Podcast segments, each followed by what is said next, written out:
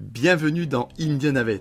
Dans ce podcast, on explore la diversité des réalités vécues par les équipes vétérinaires sur le terrain, en mettant en lumière les mécanismes et les comportements qui font pencher la balance en faveur du mal-être ou du bien-être. Nous sommes nous-mêmes vétérinaires, reconvertis dans le coaching professionnel et la formation, et notre projet est d'accompagner ce milieu en souffrance dans sa transformation. Indianavets, à la recherche de l'épanouissement vétérinaire. C'est parti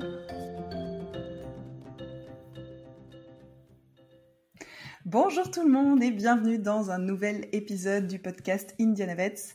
Aujourd'hui, je suis avec Anto. Comment ça va Anto pour cette euh, nouvelle interview?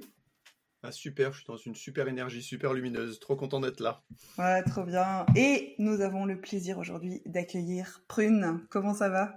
Ça va bien, je suis contente d'être avec vous. Ouais, trop bien. On a deux personnes contentes. Moi, ça va bien aussi.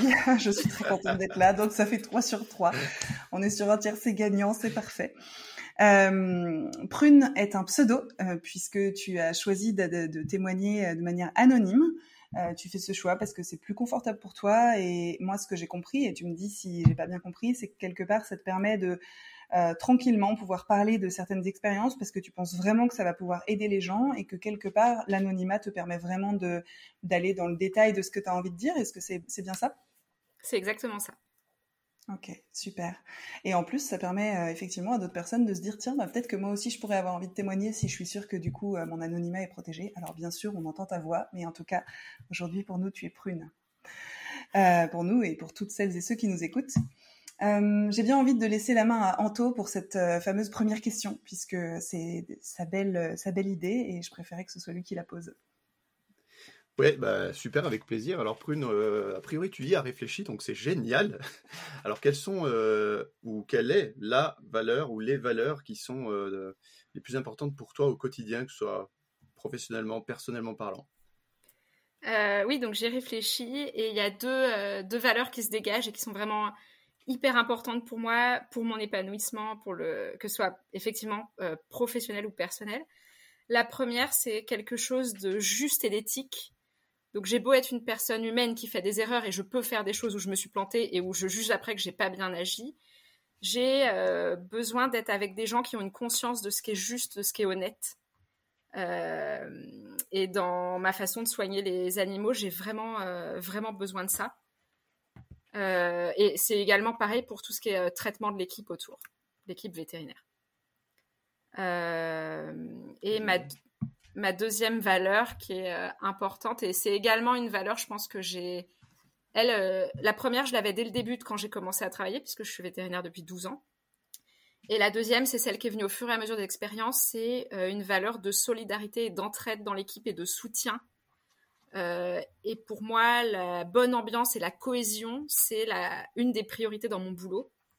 Euh, et c'est dans ça seulement que je peux m'épanouir. Et si je l'ai pas, je suis extrêmement malheureuse. Je peux pas bien travailler. Hmm. Moi, je serais très curieuse que tu nous donnes euh, un exemple concret pour chacune de ces valeurs, de comment tu fais au quotidien pour en prendre soin et pour l'honorer, pour la faire vivre. Euh, ok, bah, pour tout ce qui est cohésion, euh, par exemple, euh, entraide, euh, c'est vraiment des choses que, que je vis particulièrement actuellement avec mon associé. Où, eh, par exemple, si j'ai un cas un petit peu compliqué et que je lui demande son avis, elle va pas juste me donner deux, trois idées en l'air. Elle va se mettre à côté de moi. Elle va regarder le dossier. Elle va me poser des questions et elle va s'impliquer vraiment dans le cas et elle va aller elle-même mm. chercher un bouquin et elle va me dire tiens regarde j'ai trouvé cet article etc etc euh, pareil avec mes collègues ASV où je vais vraiment avoir euh, des filles qui sont euh, ok tu passes une journée pourrie attends tiens on est là vas-y on fait ci on fait ça on est ensemble oh je t'apporte un thé tiens machin. Et, c'est réciproque. Ça marche dans dans les quatre mm. sens puisqu'on est quatre. Et ça j'en ai vraiment besoin au quotidien. Et c'est aussi important pour moi de le faire pour mes collègues quand ça va pas Hmm. par exemple, euh, je travaille pas tel jour, c'est un lendemain de jour férié. Je sais que c'est euh, la galère à la clinique et je me pointe pour quelques heures pour filer un coup de main et prendre les urgences en rab. Et comme ça, ça leur permet de finir à l'heure le soir. Et moi, ça me fait plaisir, elles, ça leur fait plaisir. Et, euh, et voilà, on a vraiment cette entraide-là. Et entre associés, je dirais, c'est, je pense, presque normal. Mais j'ai la chance d'avoir des ASV qui partagent ces valeurs et qui sont impliqués émotionnellement à cette hauteur-là. ce qui est, je pense, assez incroyable d'avoir des salariés comme ça, surtout à SV, parce qu'on leur demande peut-être pas autant ça, et elles le proposent spontanément. Ah, Donc on le valorise beaucoup avec mon associé, on passe vraiment beaucoup de temps à leur dire que c'est super, et aussi on essaye de leur faire récolter financièrement des, des résultats de leur implication. Ouais, j'adore. Je te remercie parce qu'il y a vraiment quelque chose de très inspirant pour moi dans tout ce que tu dis. Euh, je vois comment euh, ça fait cinq minutes qu'on parle et tu es déjà en train de parler de euh, ta posture en tant que patronne, de comment toi tu vois les choses, de qu'est-ce qui fait que c'est important pour toi, de ta vision du milieu veto. Et si on t'a invité aujourd'hui, c'est parce que c'est que je savais que j'avais envie que tu puisses partager partager tout ça. Euh, du coup, vraiment, je te remercie parce que rien que ces premiers exemples, ils sont, ils sont super inspirants de ce qui est possible en fait dans une équipe.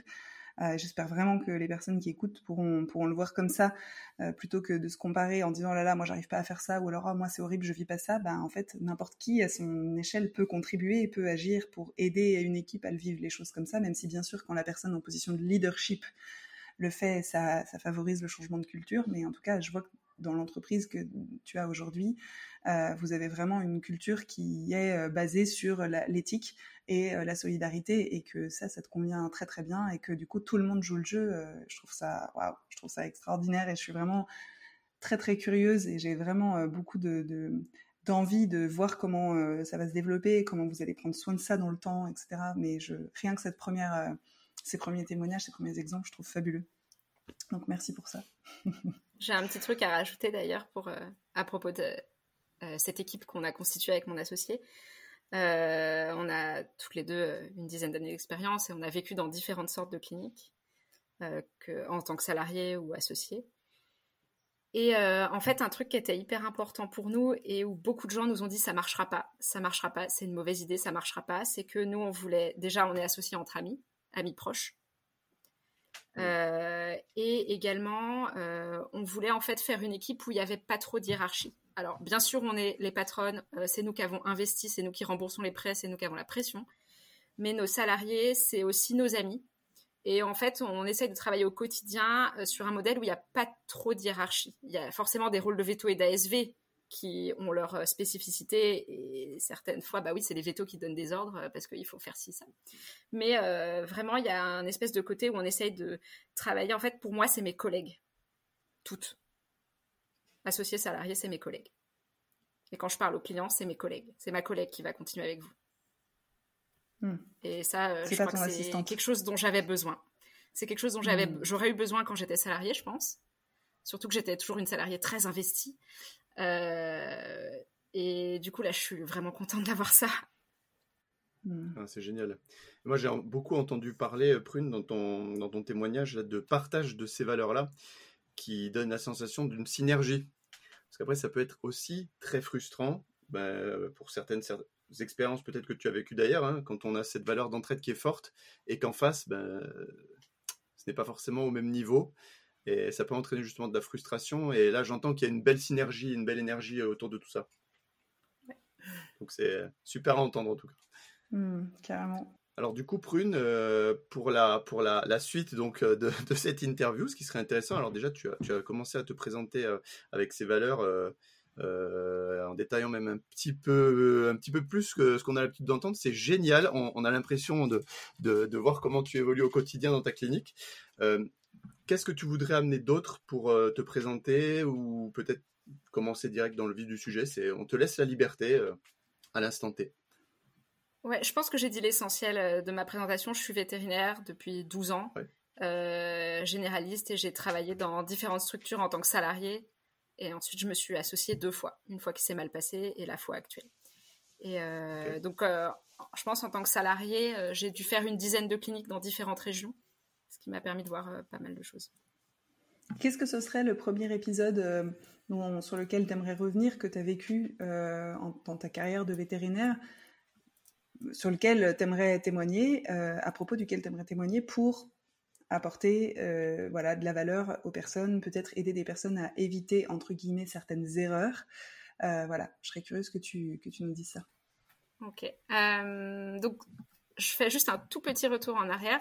Quand j'ai commencé à être vétérinaire, que j'ai été diplômée, que j'ai travaillé, mon premier boulot a été super, vraiment génial. J'avais ma patronne qui était hyper dans l'écoute, dans l'entraide. Elle savait que j'étais débutante. Si je l'appelais la nuit pour une urgence, elle venait. Euh, hmm. Elle me reprochait pas de l'avoir appelée. Elle aimait aussi beaucoup que je sois très investie, c'est-à-dire que quand il y avait des temps morts, bah, moi je trouvais toujours un truc à faire à droite à gauche et ça lui plaisait. Et moi de toute façon j'aimais bien euh, être active. Et donc voilà, j'ai eu une première expérience qui était super. C'était des conditions de travail euh, fatigantes parce que c'était une clinique ouverte 24 heures sur 24. Mais euh, c'est un boulot que j'ai beaucoup aimé et je suis partie parce que j'ai changé de région pour des raisons personnelles. Mais sinon cette clinique-là me plaisait. Et j'étais heureuse dans cette équipe. Euh, j'ai changé de région et là, euh, premier boulot que je trouve, euh, ça c'est vraiment une expérience que je, que je regrette parce que dès le tout début, j'ai senti que ça n'allait pas. J'ai senti de l'hostilité des patrons envers moi. j'ai senti, enfin pour vous donner des exemples assez simples, j'arrive dans cette nouvelle structure qui est une structure assez grosse. Première journée, première nuit, me mettre de garde et me mettre de ah. garde pour une agglomération, une grande agglomération. Hein. Donc la prune, on entend, il n'y a pas eu d'onboarding, d'acclimatation, euh, ah, quoi que ce soit, c'est ça? Tu sais même pas où sont les cathéters et les sondes urinaires, et t'es de garde. Ah ouais, d'accord. Pour une grosse agglomération. Ça veut dire que tu es de garde pour combien de cliniques? Euh, bah, C'était 25 ou 30, hein, je pense, à l'époque. Donc, euh, beaucoup. Ah oui. Donc, ça veut dire que les nuits de garde calme sont rarissimes. Et donc, ça, moi, c'est ce que j'appelle une mise en difficulté.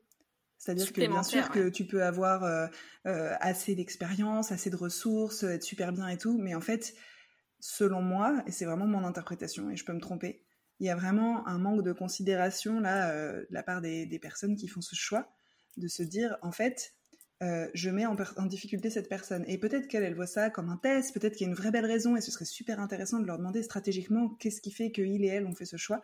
Mais en tout cas, moi, je me dis, une personne est là depuis un jour et qui a déjà pas connaissance de tout le fonctionnement de la clinique, peut-être du logiciel, peut-être de euh, qui j'appelle, etc., c'est vraiment euh, une grosse mise en difficulté et c'est vraiment pas prendre soin, selon moi, de la personne et pas lui donner les meilleures chances pour avoir envie de, rester, en fait, et que ça se passe bien, quoi.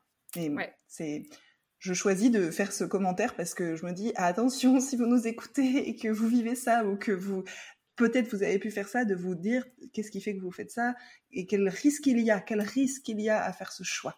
Parce qu'il y a des avantages à faire ce choix, mais il y a des risques. Parce après, tu as parlé de mise en difficulté. Il y a peut-être certains patrons qui voient ça comme une mise à l'épreuve. Et du coup, ce qui m'intéresse, c'est de demander à Prune ce qu'elle a ressenti euh, à la suite, euh, ou pendant ou à la suite de cette première. Euh, moi, j'étais un peu en panique en fait, parce que tu reçois un animal qui est en crise convulsive, mais tu sais pas où est le Valium tu dois courir, euh, ouvrir toutes les portes de placard pour chercher le truc. Tu as déjà le cas à gérer. Euh, de devoir en plus euh, courir dans toute la clinique chercher les trucs, ça c'est vraiment un problème. Parce que tu peux pas, en une journée, avoir retenu où tout est. Et puis en plus, chaque clinique, il y a des cliniques où tel truc est au frigo, tel truc est dans le coffre. donc voilà, c'était c'était hyper stressant. Euh, il n'y avait pas aussi de téléphone euh, de garde qui était fourni, donc je devais utiliser mon téléphone personnel et ça, je trouve ça inadmissible. Euh, parce qu'après, les gens gardent ton numéro et t'appellent sur, sur tes jours de repos. Donc ça, je trouve ça pas correct. Et ça, c'était un des red flags qui aurait dû me faire partir de cette clinique pendant la période d'essai. Et ça, c'est un truc que je regrette encore aujourd'hui, hein, de ne pas être partie. parce que j'en ai eu d'autres des red flags. Hein. J'ai eu euh, bah, je sais plus si c'était en garde ou quoi, mais j'appelle euh, j'appelle le vétérinaire, euh, mon patron, qui était pas là parce que j'ai une question. Et il répond, il est un peu énervé, il répond à ma question et après il me dit oui mais quand tu m'appelles comme ça, faut que tu m'appelles avec le numéro de la clinique. Et en fait j'ai compris, c'est parce qu'il répondait pas. Et que là j'avais appelé avec mon numéro perso et il avait pas tilté que c'était moi, donc il a répondu. Qu'est-ce qui te fait dire qu'il répondait pas avec le numéro de la clinique? Parce qu'après, j'ai réessayé quand j'ai eu besoin. Et qu'il a jamais répondu. Voilà. Super.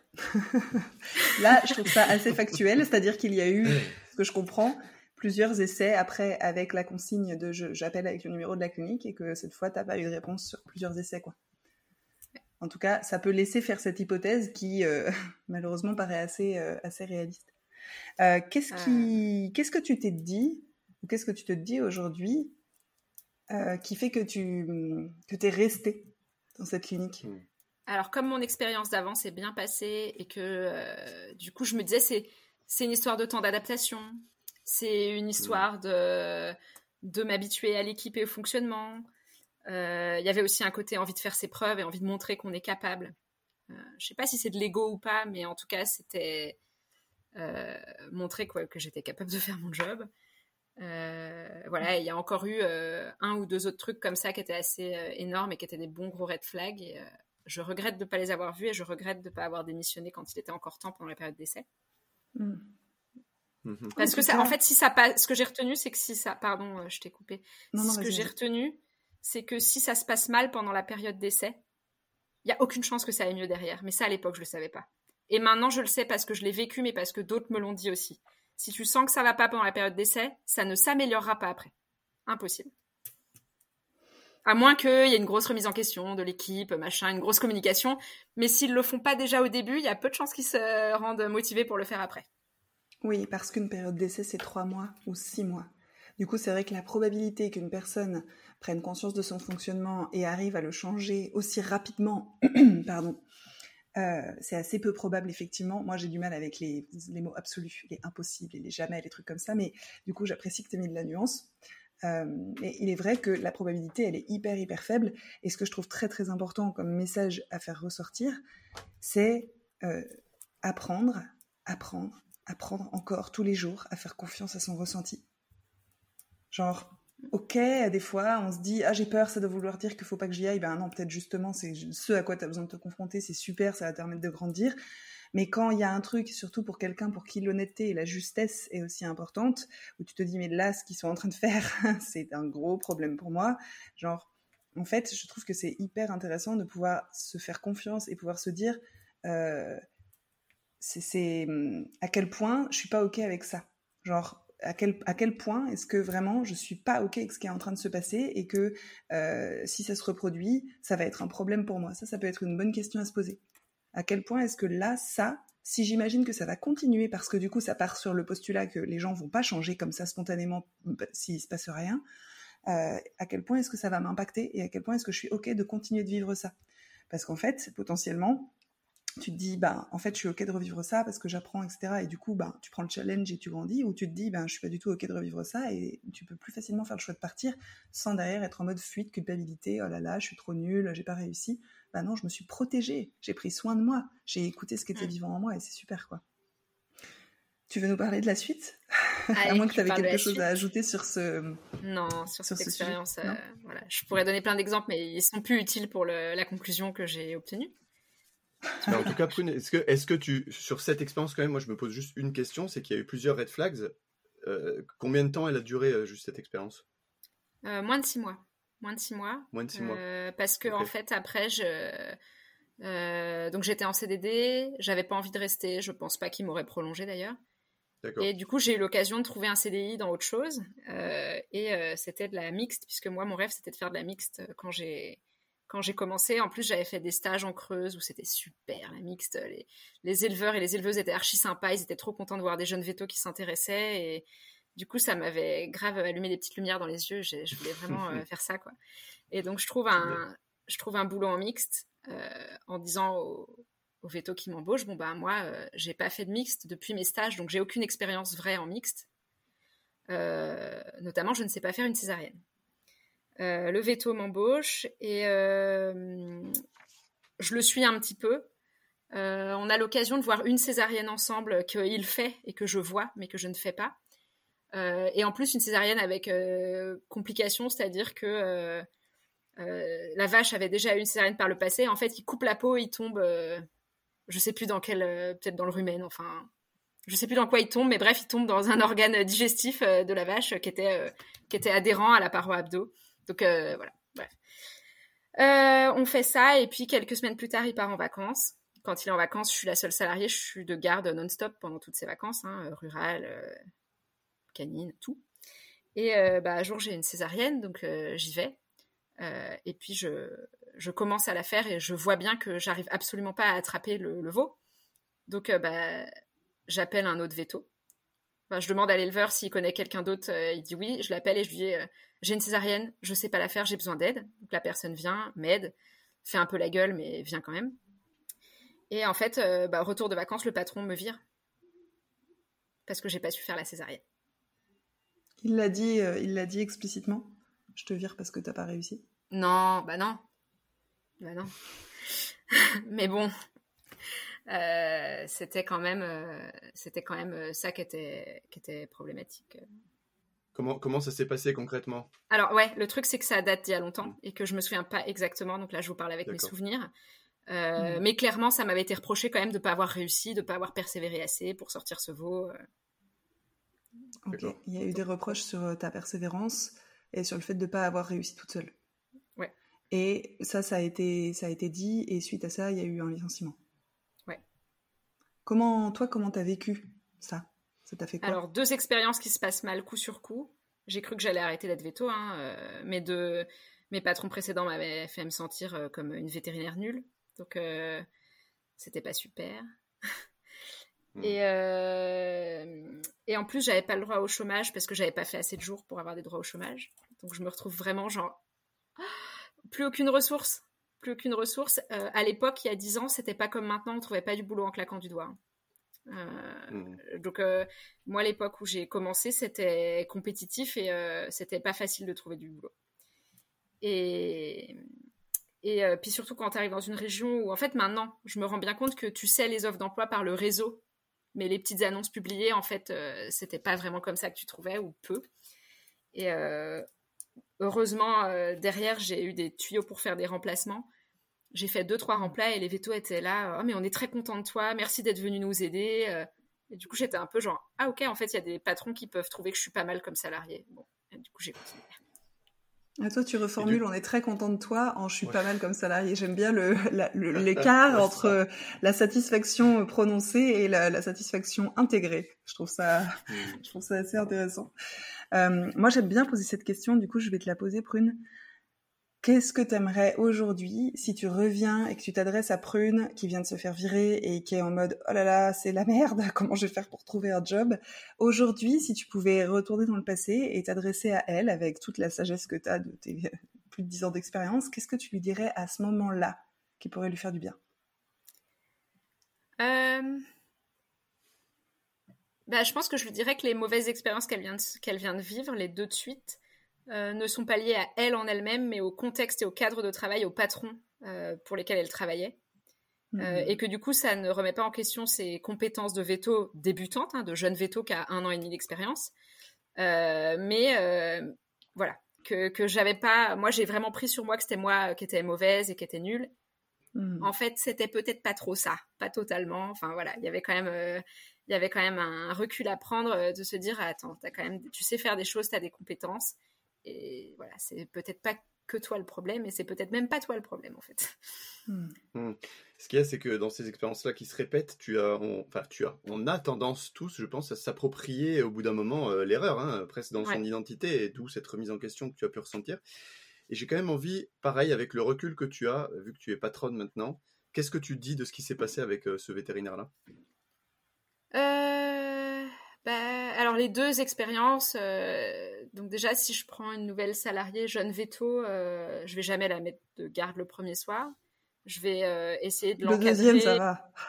Le deuxième c'est bon, bah ouais, autonome, c'est bon. depuis j'ai eu la chance d'avoir des vétérinaires stagiaires plusieurs fois, des étudiants.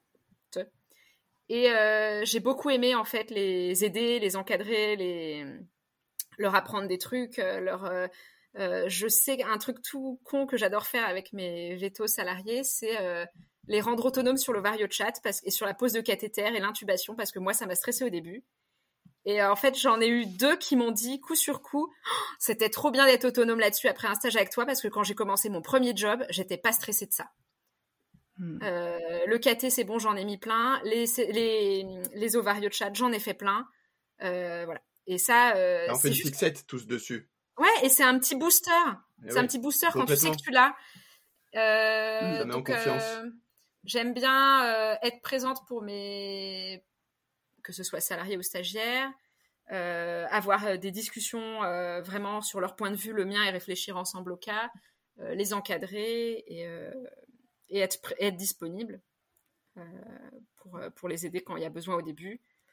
Hmm. Je pense aussi que j'ai la chance maintenant d'avoir des, des collègues assistants de vétérinaires qui vont aussi être impliquées dans la progression des stagiaires et qui du coup vont elles aussi faire leur part du job euh, pour leur apprendre où sont les choses, comment fonctionne la clinique et en plus elles le font avec bienveillance. Donc c'est euh, très chouette. Hmm. J'aimerais te poser une question avant qu'on passe à l'autre situation. Euh, est-ce que tu as pensé, quand tu venais de vivre ce licenciement et que tu te disais que tu étais nul et que c'était de ta faute, à appeler ton ancienne clinique avec laquelle ça s'était vraiment bien passé en tout premier? Non. Ok. J'ai pas pensé. Est-ce que tu penses que ça aurait pu t'aider? Objectivement, hein, vraiment ta réponse, elle est, elle est forcément bonne parce que c'est la tienne.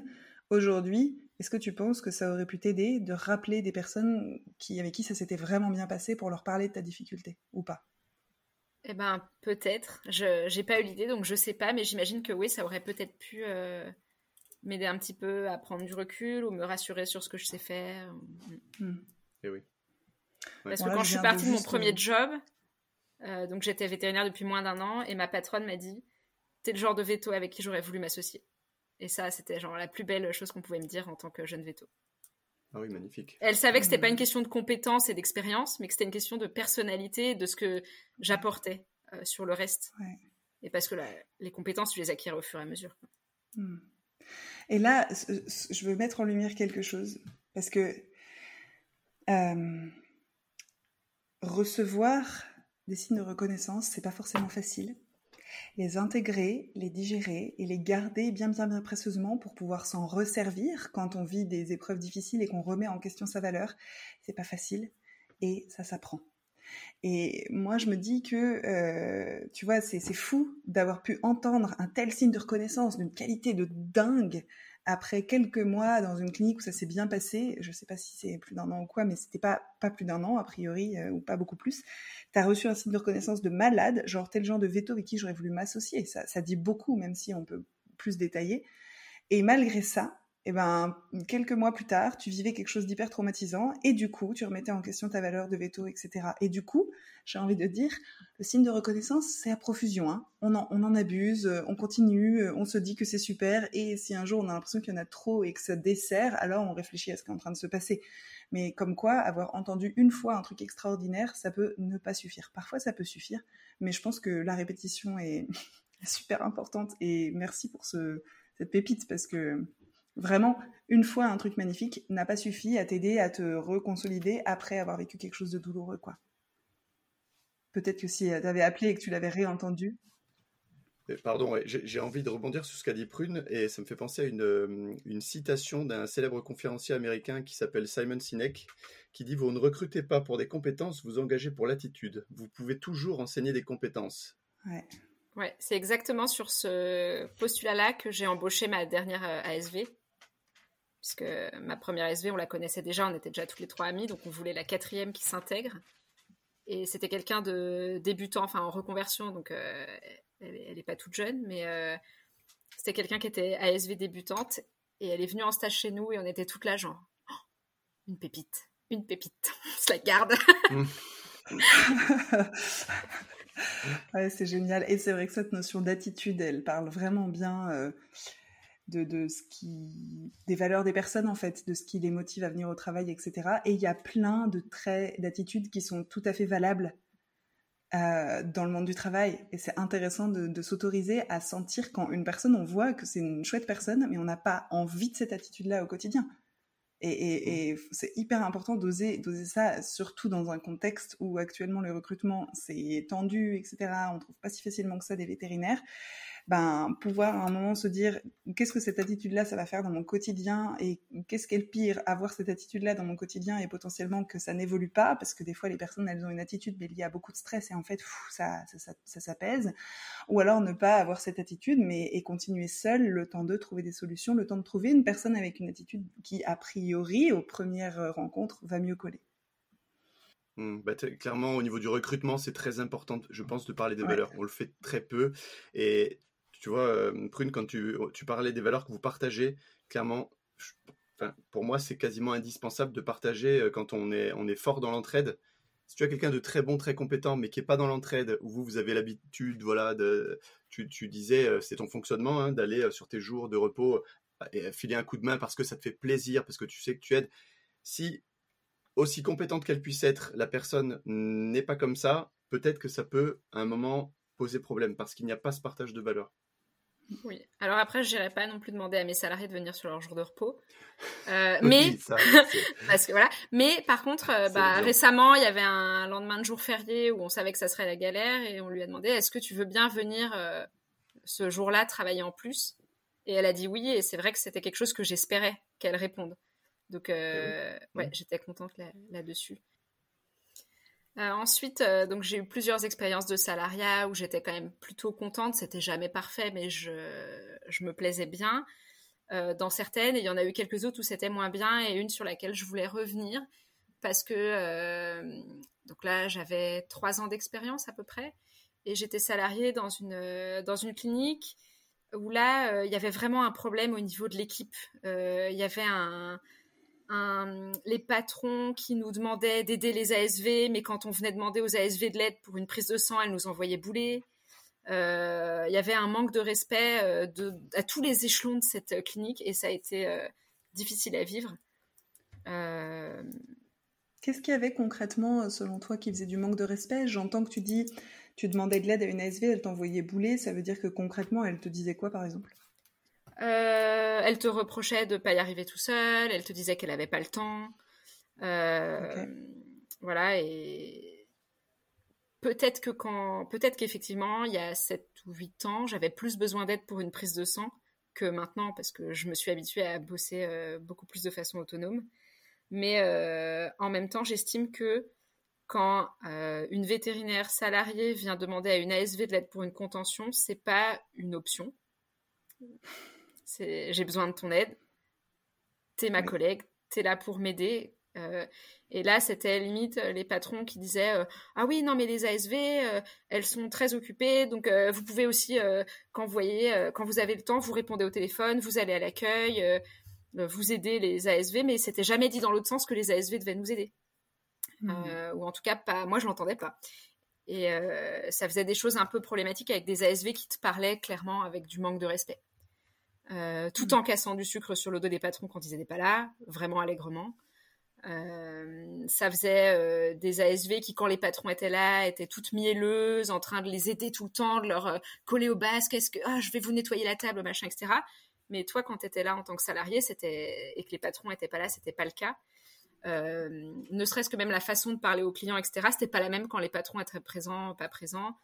voilà, il y avait, il y avait pas de soutien de la part des patrons il y avait c'était c'était assez dur à vivre et je pense qu'à l'époque j'avais pas euh, l'assurance dont j'aurais eu besoin pour pouvoir gérer cette situation. Tu as abordé le sujet avec tes patrons? Ouais, ouais. Et ça a ah. fini. Euh, je me souviens parce que euh, mon ami qui est mon associé maintenant était à côté de moi pour cette conversation et elle m'avait boosté pour cette conversation téléphonique. On en avait parlé avant. Je passe l'appel, la patronne passe une heure à parler, j'ai dit quatre mots. Et voilà. Mhm. comment, tu t'es senti face à ça finalement? Euh, pas écouté, euh, pas écouté, pas entendu, euh, comme si le problème c'était que de ma faute. Et en fait, pour moi, maintenant, avec le recul, c'était vraiment une culture dans cette entreprise où il y avait un manque de respect qui était entre tous les échelons de salariés qu'ils avaient. Quoi. Et ça, c'était vraiment dur à vivre parce que je suis pas du genre à avoir besoin d'une ASV tout le temps avec moi, mais il y a certains actes où oui. Et du coup, quand tu travailles dans une ambiance où bah, n'oses pas aller euh, demander de l'aide quand tu as besoin, c'est compliqué. Ouais. Et ça nourrit pas la valeur d'entraide, hein, ça. Et puis, euh, vraiment, une ASV en particulier avec qui ça passait pas était euh, me parlait mal. Enfin, c'était compliqué, hein, vraiment. Et je me souviens d'un soir où l'après-midi était calme, les patrons lui disent bah tu pars plus tôt. Euh, pour pas lui payer d'heures sup, ou en tout cas lui, payer des, pour rattraper des heures sup, ou j'en sais rien. Et euh, donc elle part une heure plus tôt, et elle me dit, tiens, bah, je t'ai laissé la serpillière, faut que tu fasses l'entrée avant de partir. Et elle me l'a dit d'une façon euh, tellement hautaine, genre je te donne un ordre et tu le fais, et genre tu sentais que ça lui faisait plaisir de me donner cet ordre-là. Et moi, bah, déjà, j'ai encore des consultes, donc enfin, j'en ai plus beaucoup, mais j'en ai. Et, puis non, en fait. Enfin, moi, je me suis barrée, j'ai pas passé la serpillère. Hein, vraiment, euh, faut, faut, pas se foutre du monde. voilà. Si mon chien, si un chien que j'ai en consulte pisse par terre, je passe la serpillère moi-même, c'est pas un problème. Mais faire le ménage de tout l'accueil de la clinique, c'était pas mon job. Et quand bien même j'aurais pu aider si ça avait été demandé gentiment, alors là, me parler comme ça, avec moi, ça marche pas. Hein. Ouais. Hmm. C'est ça, en fait, ce que je trouve terrible, c'est que euh, je peux imaginer que si elle t'avait dit dans une super ambiance depuis des mois, oh là là, ça me rendrait tellement service que tu fasses ça, là j'ai mon train à prendre, j'ai mon fils qui est malade, t'aurais dit mais bien sûr que je fais le ménage. Ouais, exactement, exactement. Bien sûr. Tu vois? Et, euh, donc, ce qui est terrible, c'est que ça en, ça en est arrivé à changer ta propre attitude tu vois, il y a comme un truc dans, à force de, te sentir comme ça, pas respecté, pas entendu, d'être en bataille euh, permanente, de voir ces différences d'attitude euh, chez elles, parce que c'est hyper perturbant hein, de voir des personnes complètement switchées dans la façon dont elles traitent les gens selon qui est présent ou qui ne l'est pas. Et ben toi, t'en es venu à développer une forme de protection, et j'entends euh, tout à fait hein, de dire non non mais en fait moi j'aide plus non plus quoi.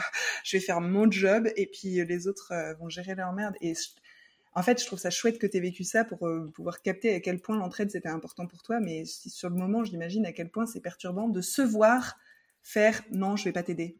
Alors que quand l'entraide c'est hyper important pour toi. Enfin, je sais pas comment tu l'as vécu du coup, mais. Ouais, ouais. Et puis, euh, j'ai un autre exemple dans cette clinique euh, qui m'avait marqué. je reçois une urgence un soir. Enfin, c'était pas en urgence, hein, c'était pas en garde, c'était pendant les soirées de la clinique. Un chat qui a une pipette d'Adventix ou je sais pas quoi, bref, il convulse. Euh, j'habitais pas à côté de la clinique, j'habitais plutôt à une demi-heure, 45 minutes. Euh, donc je parle avec les gens. Euh, et ça, c'est un truc qui reflète mon implication dans mes cas et que je fais toujours à l'heure actuelle. Je dis aux gens, écoutez, moi j'habite pas ici, j'habite loin.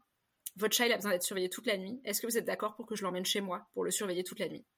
Les gens, évidemment, à chaque fois disent oui. Ils sont trop contents que leur veto leur dise euh, votre animal, ça va être ma priorité cette nuit, je l'emmène dans ma chambre. Et euh, donc je pars avec le chat qui convulse, sous perf. J'emmène une bassine avec tous les médicaments qu'il me faut pour la nuit. Je charge ma voiture. Le lendemain, je reçois un message. Euh, c'est inadmissible, euh, la table de consulte n'était pas nettoyée. L'assistante m'a dit que vous aviez pas nettoyé avant de partir la salle. Alors oui, parce que je suis partie avec des médicaments, un chat qui convulse, une perf dans la bouche. Et je reçois ça comme au lieu de merci de t'être impliqué vachement et d'avoir emmené le chat chez toi et de lui avoir sauvé la vie voilà, je j'ai rien à dire. Anto? Oui, dans cette situation, je me dis, mais hum, qui, qui a tenu au courant les patrons que tu avais euh, ramené le chat chez toi, euh, de, tout ce que tu avais fait, de, ton engagement, etc. Euh, je pense que je leur avais dit, alors je me souviens plus, pareil, parce que ça date un peu, mais il me semble que je leur avais dit, parce que eux aussi habitaient pas à côté et que eux aussi pouvaient pas hmm. venir la nuit s'occuper du chat. Donc euh, je pense que c'est un truc que je leur avais dit, écoutez, le chat là, euh, faut que je l'embarque chez moi parce que ça va pas. Et quand ils, t'ont fait euh, le feedback par rapport à la table de consultation, ils étaient au courant de ce, du fait que tu avais pris le chat chez toi, tout ça Mais Ouais.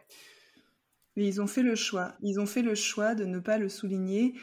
Et ça t'a rendu service parce que ça t'a permis de te barrer de cette clinique et de dire en fait, moi, ça, ça ne me convient pas. Et ce n'est pas ça que j'ai envie de faire. Et je me dis que, mine de rien, toutes ces expériences pénibles, aujourd'hui, en tant que patronne, elles te permettent d'être une patronne hyper alignée avec ses valeurs parce que tu as vécu des trucs qui t'ont permis de vraiment prendre conscience de ce qui était important pour toi, même si c'était hyper désagréable sur le moment, quoi. Ouais, après j'ai peur de faire des erreurs comme ça. Euh, c'est pour ça que j'essaye de beaucoup demander à mes collègues euh, comment ça se passe et euh, d'avoir du feedback parce que j'ai peur de faire des erreurs sans m'en rendre compte. parce que ce qui est déclencheur d'émotions négatives chez moi, euh, c'est pas forcément le cas pour tout le monde. Et il y a des choses qui peuvent ne pas déclencher chez moi qui peuvent l'être pour d'autres. Donc, euh, ouais, ça, c'est peut-être un de mes trucs où je suis un peu inquiète, c'est de toujours. Euh, est-ce que j'ai pas fait un truc qui va oui, mais tu vois, pour moi, le fait que, tu aies cette attitude, c'est un excellent signal que si tu devais le faire, déjà, tu demanderais régulièrement pour que les personnes elles puissent prendre leurs responsabilités et dire, ben oui, ça m'a froissé. Et en plus, je me trompe peut-être, mais je peux imaginer que si tu es capable de autant te remettre en question, tu es aussi capable de demander pardon en fait et de dire qu'est-ce qui s'est passé, qu'est-ce qui t'a autant blessé, qu'est-ce qui fait que c'était problématique pour toi pour que je puisse ne pas le refaire et là où est-ce que tu en es dans la relation avec moi? Enfin, je sais pas, je me trompe peut-être, mais j'imagine que quelqu'un qui fait ça euh, en termes de remise en question a aussi cette capacité à aller prendre soin de la relation en fait. Mais Qu'est-ce que t'en penses? Quand je te dis ça Ça te parle? Tu te reconnais? Ou tu te dis, oh non, j'y arriverai pas? Ah, si, bah, Là, actuellement, euh, je, prépare l'entretien de notre première salariée. Et genre, une de mes questions, c'est euh, quand on a un feedback à te donner, qu'il soit positif ou négatif, dans quel contexte est-ce que tu veux qu'on te le dise? Euh, Et quand tu veux nous parler, quel est le, à quel moment est-ce qu'on, enfin, comment on crée des bonnes conditions pour que tu nous parles? Parce qu'à chaque fois, je lui dis comment ça va pour toi? Est-ce qu'il y a des choses qu'il faut améliorer dans la clinique? Et à chaque fois, il est là genre non, c'est trop bien, ça va, tout va bien. et du coup, je, veux vraiment euh, avoir euh, dans quel cadre elle, se sent à l'aise pour parler et quel est le bon moment pour euh, qu'elle nous parle, qu'elle nous dise des choses. Bah, c'est génial que tu amènes ça, Prune, parce que c'est ce que je garde de cette expérience que tu as vécue dans cette clinique où il n'y avait aucun espace de communication créé par les, par les patrons. Parce que finalement, dans la communication de base, on a tous notre responsabilité. Après, dans une clinique, quand il y a une hiérarchie, c'est quand même au patron de créer ce système dans la clinique où on va voilà, laisser de la place aux personnes pour s'exprimer. J'entends dans ton appel que lié à la première situation que tu évoquais, que euh, bah, finalement il y a une heure d'appel, tu as pu t'exprimer pendant euh, 3-4 minutes sur une heure. Et clairement, elle ne te laissait pas cet espace. Par contre, ça t'a permis, chose très positive, toi en tant que patronne, de clairement créer un espace de, où les, les, les personnes peuvent s'exprimer euh, avec sérénité et confiance euh, voilà, enfin, c'est ce que je retiens en tout cas. Hein. Comme quoi, quand on mm. vit des choses négatives, après, ouais, Quand on les transforme, c'est. Et du coup, euh, sur ce, cette discussion de comment euh, parler avec euh, mes collègues ASV et Veto, et comment leur parler au bon moment, dans le bon cadre, genre là, par exemple, dans la nouvelle clinique où je suis et où on est maintenant quatre depuis pas longtemps, ça se passe très bien, on s'entend bien, on est vraiment amis et en même temps collègues efficaces. Et en fait, ça se passe tellement bien que j'ai pas envie d'attendre, euh, d'avoir des problèmes. Je me pose la question avec mon associé, et on en parlait il y a pas longtemps, de se faire euh, coacher ou aider par une euh, entreprise extérieure de communication, tu vois, de, de... bah oui, forcément, voilà, j'ai pensé à vous à cause de votre podcast pour tout de suite mettre les bonnes choses en communication, mettre en place les bonnes les bonnes façons, parce que finalement la quatrième personne, elle est là depuis pas très longtemps et euh, on est toutes un peu différentes et du coup on se dit plutôt que d'attendre que les problèmes arrivent, euh, pourquoi pas maintenant euh, se faire aider par des personnes qui sont professionnelles pour avoir les bons outils. et en fait ça c'est hyper important pour moi parce que j'ai vraiment, avec toutes ces expériences dont je vous ai déjà parlé, j'ai vraiment très peur de, des cliniques où l'ambiance est mauvaise. C'est tellement important pour moi cette bonne ambiance. et particulièrement parce que j'ai vécu une mmh. association qui s'est très mal passée pour moi. Euh, et donc, je veux surtout pas que ça se reproduise. Quelque part, euh, cette association qui s'est très mal passée, euh, finalement, motive chez toi un côté préventif que je trouve admirable. C'est-à-dire que c'est rare de voir autant de conscience sur l'importance de la prévention, même dans les relations humaines, et de se dire, en fait, on est quatre êtres humains et on a nos différences, et du coup, euh, là, on a trouvé un super équilibre, mais vous êtes réaliste que, en fait, en fonction de ce que chacun et chacune vit, bon là c'est chacune parce que vous êtes que des femmes, euh, il pourrait y avoir des bugs et du coup euh, avoir une prévention en prenant conscience de c'est quoi les risques, qu'est-ce qui pourrait mal se passer, qu'est-ce qu'on pourrait mettre en place, c'est vraiment, je vais le redire, je trouve ça admirable. Je suis époustouflée d'entendre qu'il y a des vétos qui sont capables de penser comme ça et de réfléchir comme ça, ça me donne vachement d'espoir, je trouve ça très chouette. Et du coup, cette fameuse expérience d'association qui s'est très mal passée, tu nous en parleras dans une prochaine interview, puisque on va choisir de, maintenir euh, euh, voilà ce format euh, en dessous d'une heure. Donc, on va, on va s'arrêter là pour aujourd'hui. Je vais vous laisser faire un mot de conclusion chacun et chacune. Ah, moi, c'était un plaisir d'entendre d'entendre Prune. Euh, au gré de ces expériences qui me semblent extrêmement constructives. Hein. On voit que sur la durée, vraiment, on tire du positif sur des choses qui étaient extrêmement négatives sur le moment. Et ça, je suis, euh, encore une fois, je le, dis, je le dis sur nos interviews, c'est l'impression que j'ai que ça va aider quand même beaucoup de personnes. Moi, à titre individuel, si j'avais continué la pratique, euh, je pense que ça m'aurait vraiment aidé d'entendre ça, ça m'aurait rassuré sur, par exemple, voilà, on m'a dit qu'on était nul, enfin, on m'a dit qu'on était nul parce que je parlais de, d'expérience euh, de salarié avec euh, mes collègues, euh, en, tout cas que j'étais nul moi. et donc on s'approprie ces notions-là, on se dit qu'on est nul, c'est notre identité qui est touchée. Alors que voilà, finalement, comme l'a dit Colline, est-ce qu'on peut pas appeler une clinique où ça s'est bien passé pour se rassurer sur ses compétences? Est-ce qu'on peut pas avoir confiance dans le fait que des cliniques existent et qu'on peut trouver son épanouissement avec d'autres équipes? Il peut y avoir aussi des, bons moments, des mauvais moments. Des fois, c'est des histoires de timing aussi. Donc voilà, je trouve cet échange très éclairant pour ma part. Comment tu voudrais conclure, Prune?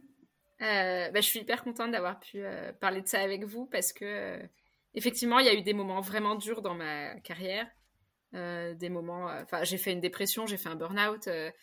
Euh, il y a eu des choses vraiment dures à surmonter et bah, je suis contente parce que finalement, toutes ces expériences-là, il y a quand même des apprentissages que j'en ai tirés, même si j'aurais aimé qu'ils soient un peu moins, un, peu plus indolores.